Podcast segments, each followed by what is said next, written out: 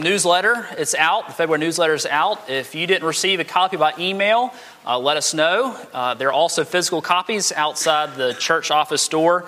Uh, and i want to um, especially draw your attention to mark's um, article. It's really good. Um, exodus chapter 2 we are continuing our series on exodus. We'll be taking this in chunks. Um, we have here a story that we know well. It's the story of the birth of moses there's a lot going on here. So let's ask the Lord to help us to understand. Lord, help us. Help us to understand your word. I pray that by your Spirit, you would give us insights into this text and that it would change us, that you would change us through it. We pray, Lord, that you would bless the hearer and the preacher alike with anointing of the Spirit. I pray all these things in the precious name of Jesus. Amen. Hear now the word of the Lord. Now, a man from the house of Levi went and took as his wife a Levite woman. The woman conceived and bore a son, and when she saw that he was a fine child, she hid him three months. And when she could hide him no longer, she took for him a basket made of bulrushes and dabbed it with bitumen and pitch. She put the child in it and placed it among the reeds by the riverbank. And his sister stood at a distance to know what would be done to him. Now the daughter of Pharaoh came down to bathe at the river, while her young women walked beside the river. She saw the basket among the reeds, and she sent her servant woman, and she took it. When she opened it, she saw the child, and behold, the child was crying. She took pity on him and said, This is one of the Hebrews' children. Then his sister said to Pharaoh's daughter, Shall I go and call you a nurse from the Hebrew women to nurse the child for you? And Pharaoh's daughter said to her, Go.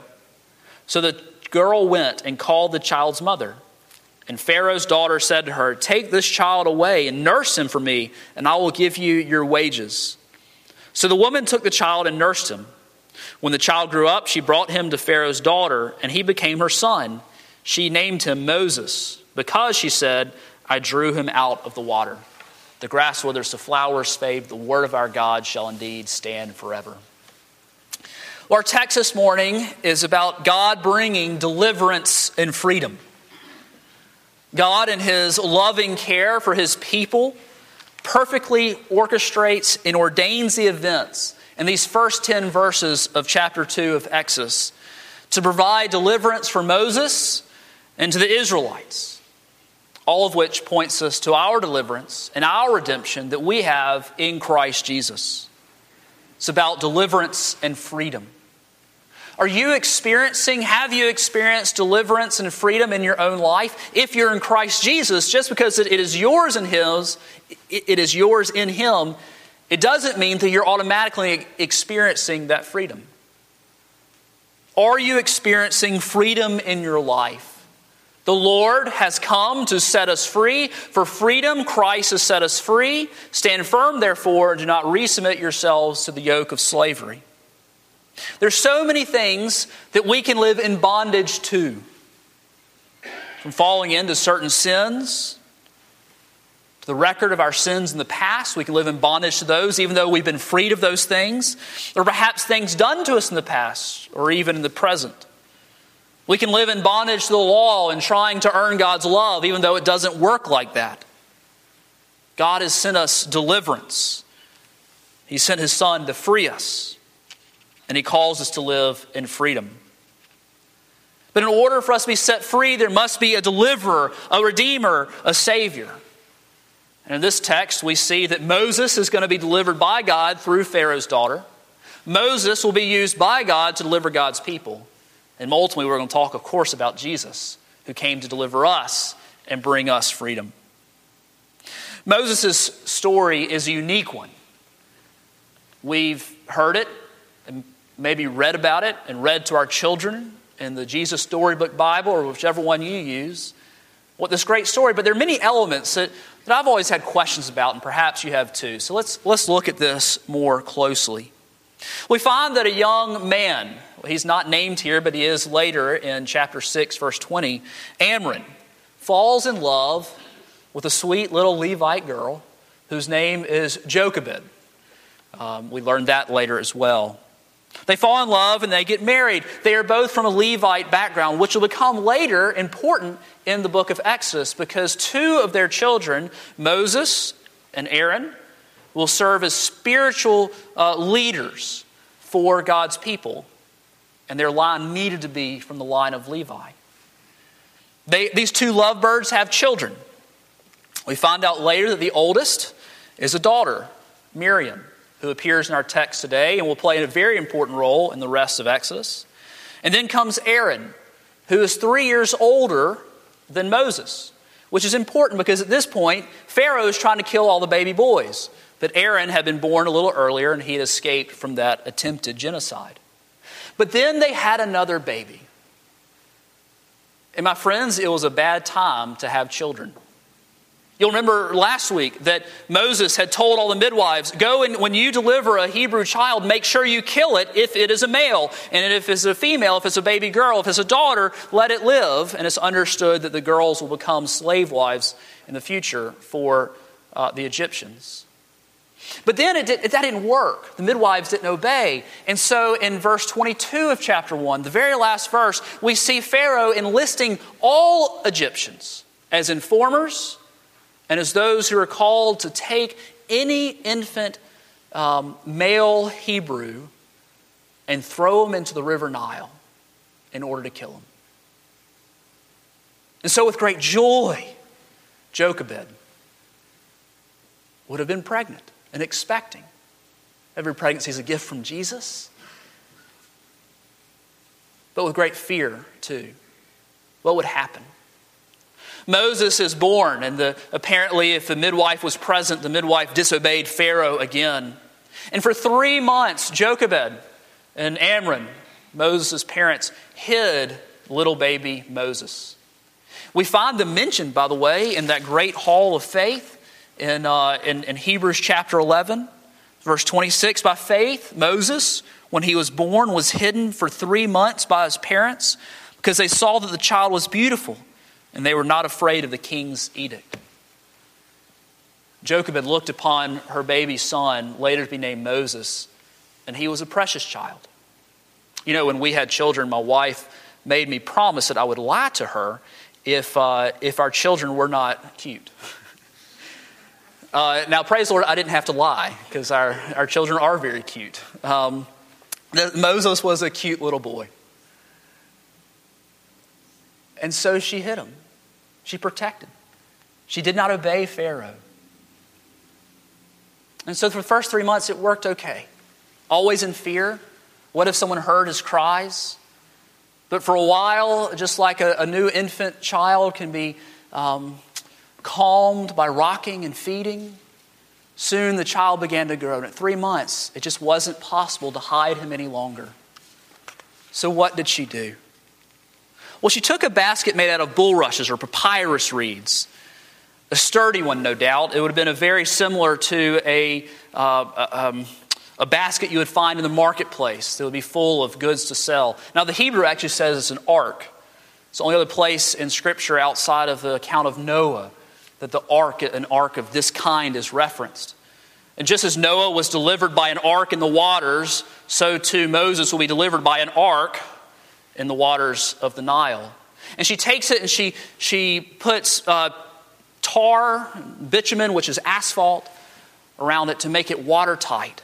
And she takes her precious child with tears flowing from her eyes into the ark, into the basket, and takes him and puts him on the edge of the river Nile, amongst all the reeds in the, in the middle so he'd be hidden, and by the water so he wouldn't be heard, and in a remote place so he wouldn't be found.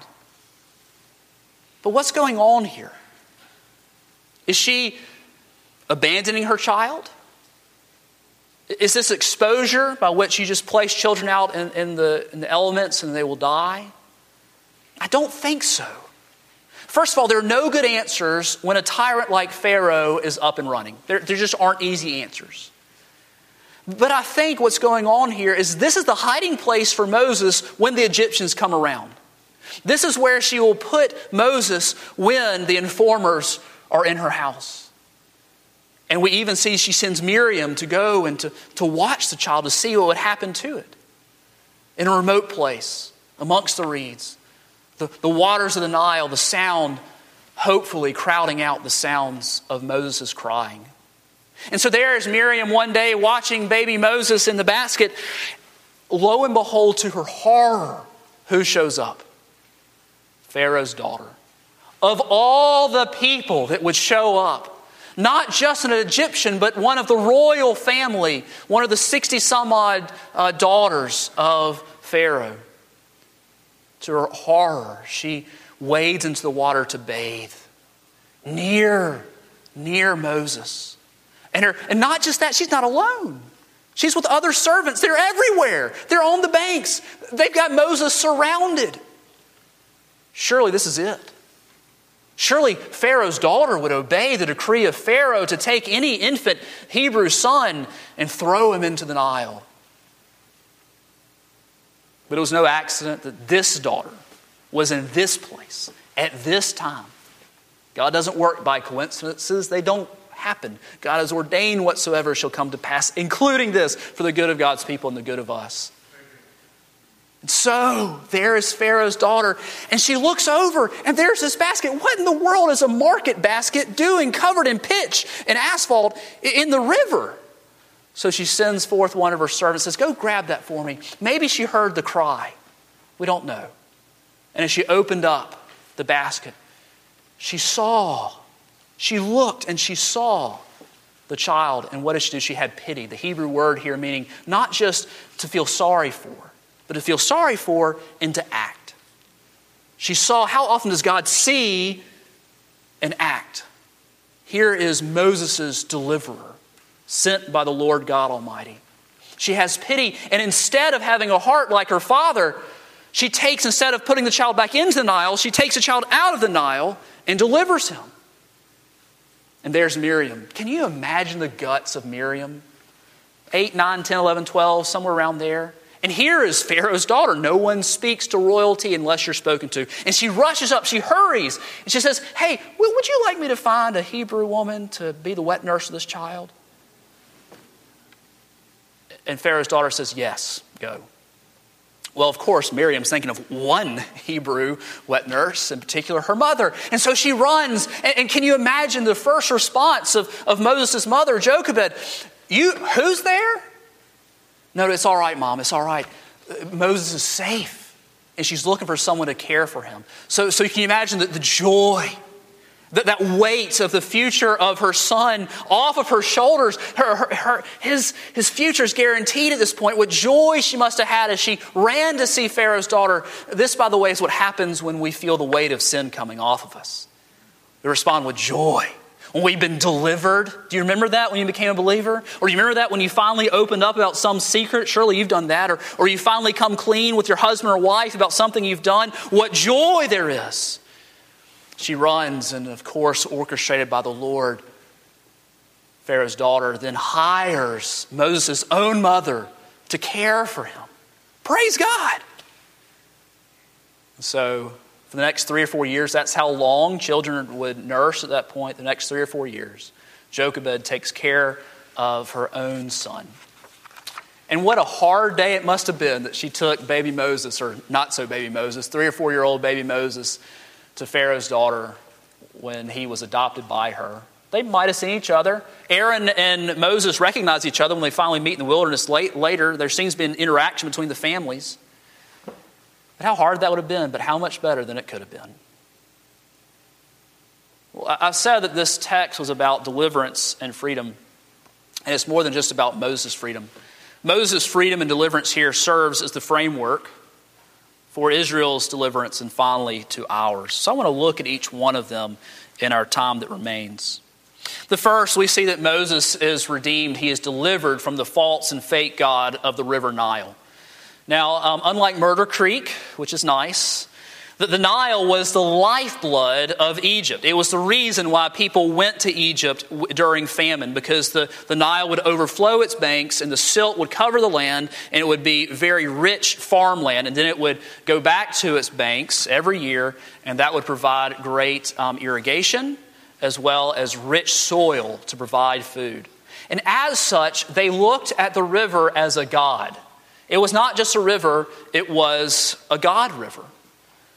a false, fake God river, whose name, I don't know how you say this, either Hapi or Happy, H A P I. Now, here's the thing here is Moses, metaphorically speaking, in the grips, in his bitumen and tar basket, in the grips of the false, fake God of Hapi. And what happens? He is delivered out of it. He is delivered out of the grips of a false and fake, fake God. Keep this in mind as we keep going. But secondly, he is delivered from the peril of death. You know, um, the, the, waters of the, of the river Nile aren't really what you have to worry about, it's the crocodiles. There were lots of crocodiles, and still are, in the Nile. In fact, uh, Pharaoh's daughter, I, I wonder if the reason why none of the servants came into the water with her is they said, Ma'am, you're crazy. He was in the peril of death. And when Moses is plucked out of the river, he is plucked out of certain death. We can say symbolically that he is delivered from bondage inside his little basket. When Pharaoh's daughter opened the lid, fresh air and the sunlight hitting him, he was free. But finally, and most first and foremost, he was cut off from his family. He'd been cut off from his family. This was a precarious place he was in, and there's no telling if this would have worked for long. He was cut off from his family. He was delivered. And God sent a deliverer, Pharaoh's daughter, a rather unexpected one. And just like we'll see with Moses, according to Exodus 3, he didn't want to go. He can't speak. He's afraid. God would send him an unexpected deliverer. And then, of course, how would he deliver us? In an unexpected way. The Son of God, the second person of the Trinity, would come and dwell with us in flesh, born in a manger. Where we look for salvation? Certainly not a, a stable outside the small town of Bethlehem. Moses is delivered, but it's getting good because now we see how his deliverance points us to the deliverance of Israel. See, they too, when they were led out of the promised land, they were freed from the grips of a fake and false God whose name was Pharaoh. He was self styled uh, a deity. He was the son, S O N, of the S U N, sun god Ra. And he thought he had the power of life and death. He thought he could control what happened to the Hebrews. But what happened when God sent those plagues? What did he do? He killed Pharaoh's son so that he could deliver his son, Israel. They were redeemed and delivered out of the grips of the false and fake God of Pharaoh. They too, just like Moses, were freed and delivered from the peril of death. This was not a good time to be a, an Israelite in Egypt. Affliction and hard work, making bricks without straw. Uh, oftentimes in the brick making process, we'll talk about this in chapters to come, people died because the kilns got so hot and often would crumble. This was a very hard thing. They were delivered from death so that they might live, might live in God's land believing in their God, the true God, to spread God's kingdom. They're, they're quite literally delivered from bondage. Y'all, there were hundreds of thousands of Hebrews at this point, and they were all enslaved. None of them had freedom. But God would send forth Moses and Aaron to deliver his people out of bondage. And they were cut off from God. They were supposed to be in the promised land serving their God, but they couldn't serve him as they were called to in Egypt. They were cut off, and, and soon they would be delivered out of the land of Egypt, the land of slavery, to go where? To Mount Sinai, where they're going to have a family meeting. And God was going to say, I'm going to be your God, and you're going to be my people. And this is going to be how our relationship's going to work. But all this, of course, points us to how we've been delivered. We've been delivered. Y'all, we have been delivered from the grips of the kingdom of darkness, of Satan's grips. Whereas Moses was delivered from the false and fake God of the Nile, while God's people were delivered from the fake and false God of Pharaoh, we have been delivered from Satan and his grips. This isn't fake and it's not false.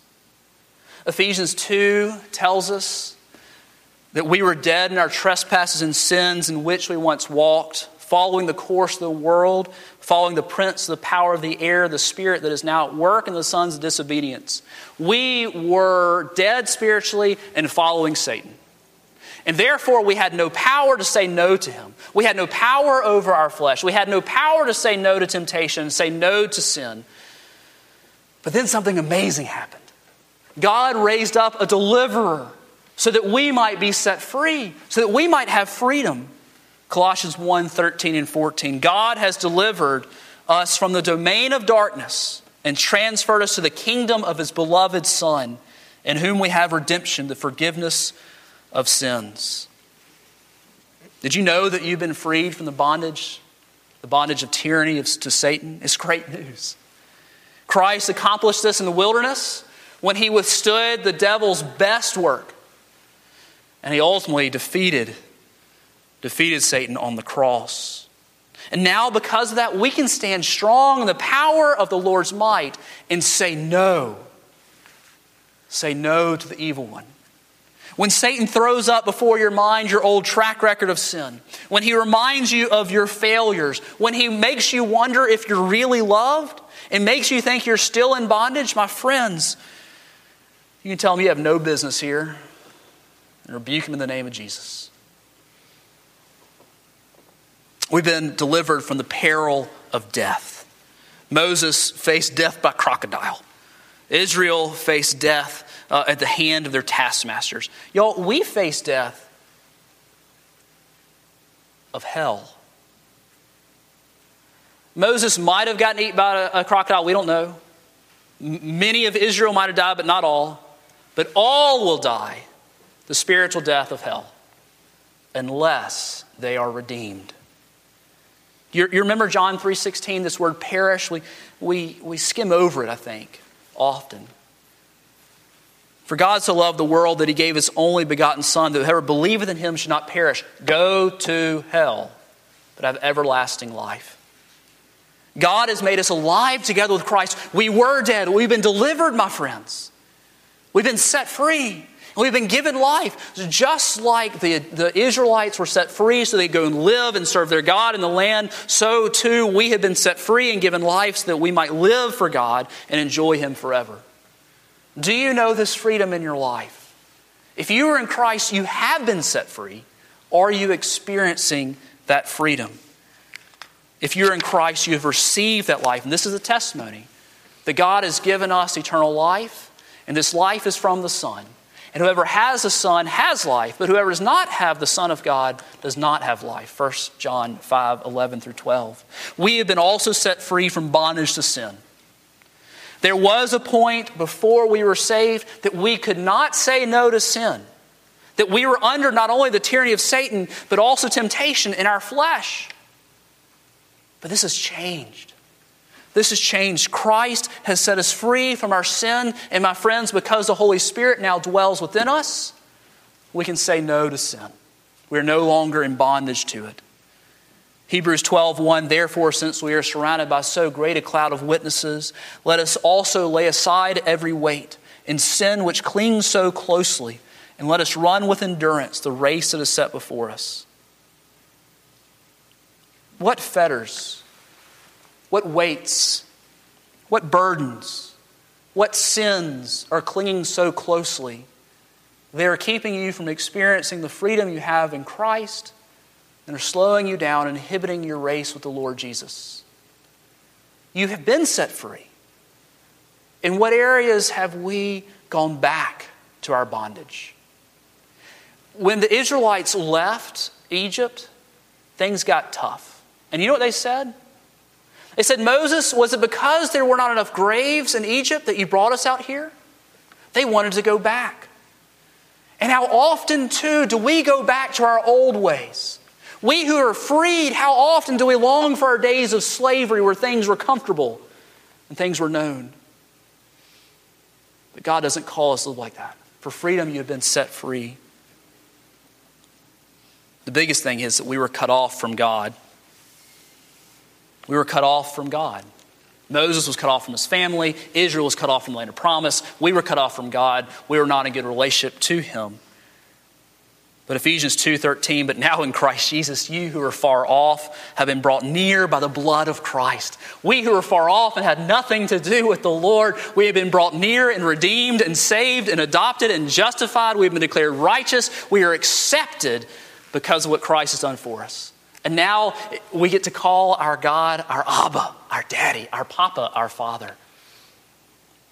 Now, we who are struggling to stay free, are you struggling to stay free? It's a daily fight, isn't it? Not to, not to do just what everybody else is doing, not to go into the, the gossip around the water cooler, not to cheat on your, your taxes or, or your, uh, your expense reports, or, or to only work hard when your boss is around, or to use your retirement for un- ungodly things. Whatever it is, it's so easy to fall back into those things. It's so hard, that daily struggle. But now we have been brought near to the Lord, and He gives us a spirit to withstand the bonds of slavery again. He is close to you. He will give you a way out in the moment of temptation. How did all this happen? Because we can apply these same categories to Jesus and what happened at the cross. He defeated Satan at the cross. Satan sought to put him in bondage. In fact, the world, it looked like that Satan had won, right? He was in the grave. But he was in the grave only to sow his body to be the first fruits of our resurrection as well. Satan was defeated at the cross. He still got a pretty big bite and a mighty loud bark, but he was defeated. Christ endured the peril of death. Jesus was in peril of death, and the reason was because he came to die. This was the express purpose of his journey from heaven to earth and from earth to the cross, and the cross to the grave and the grave to the sky. This is why he came to die. And he died our spiritual death, right? Where, where he endured the, the uh, uh, hell on the cross, the wrath of God. He endured what we are in peril of, spiritual death, so that we might be made alive together with Christ. We've been set free, we've been delivered. He broke the bonds of our bondage to sin. At the cross, not only the guilt, but also the bonds of our sin were broken. Why? Because he was cut off Moses cut off from his family. Israel cut off from land of promise. We cut off from God. All this healed. Why? Because the Son in his human nature was separated from God the Father. My God, my God, why have you forsaken me? In some divine mystery. I don't know how it worked. So that we might be redeemed. My friends, have you been set free? If not, come to Jesus. He offers you freedom. My friends, have you been set free and are you experiencing freedom in your life? If you're struggling with bondage to your past, we all do, okay? We all have a past. Do you need to hear that this morning? We all have a past. We all have things we're not proud of. We all have wounds from the past. And we need to be able to make peace with our past. If you're living in bondage to your past, you're not alone. Satan would have you think you are, but you're not. He wants you to live in bondage again. He likes you living in bondage to your past. What can you do about it? You've been set free from it, but if you're not experiencing it, I want to tell you something. Come and talk to somebody. Talk to a beloved brother and sister in Christ of the same gender, someone who is more mature than you. Come talk to your pastor. Come talk to a counselor because God, in, in His wonderful wisdom, has made it so that when we talk about these things, He brings healing through that process. If you're struggling with bondage to some sort of sin, if you're not experiencing that freedom, I encourage you, I call you to repentance today, to seek the Lord and His people to help you.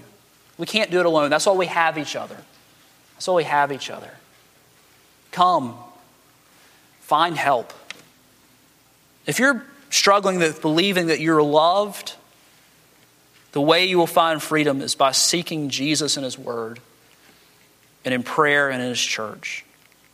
But to all of us, I would say, for every one look we look at ourselves, give 10 more to Jesus, because this is where our freedom is found.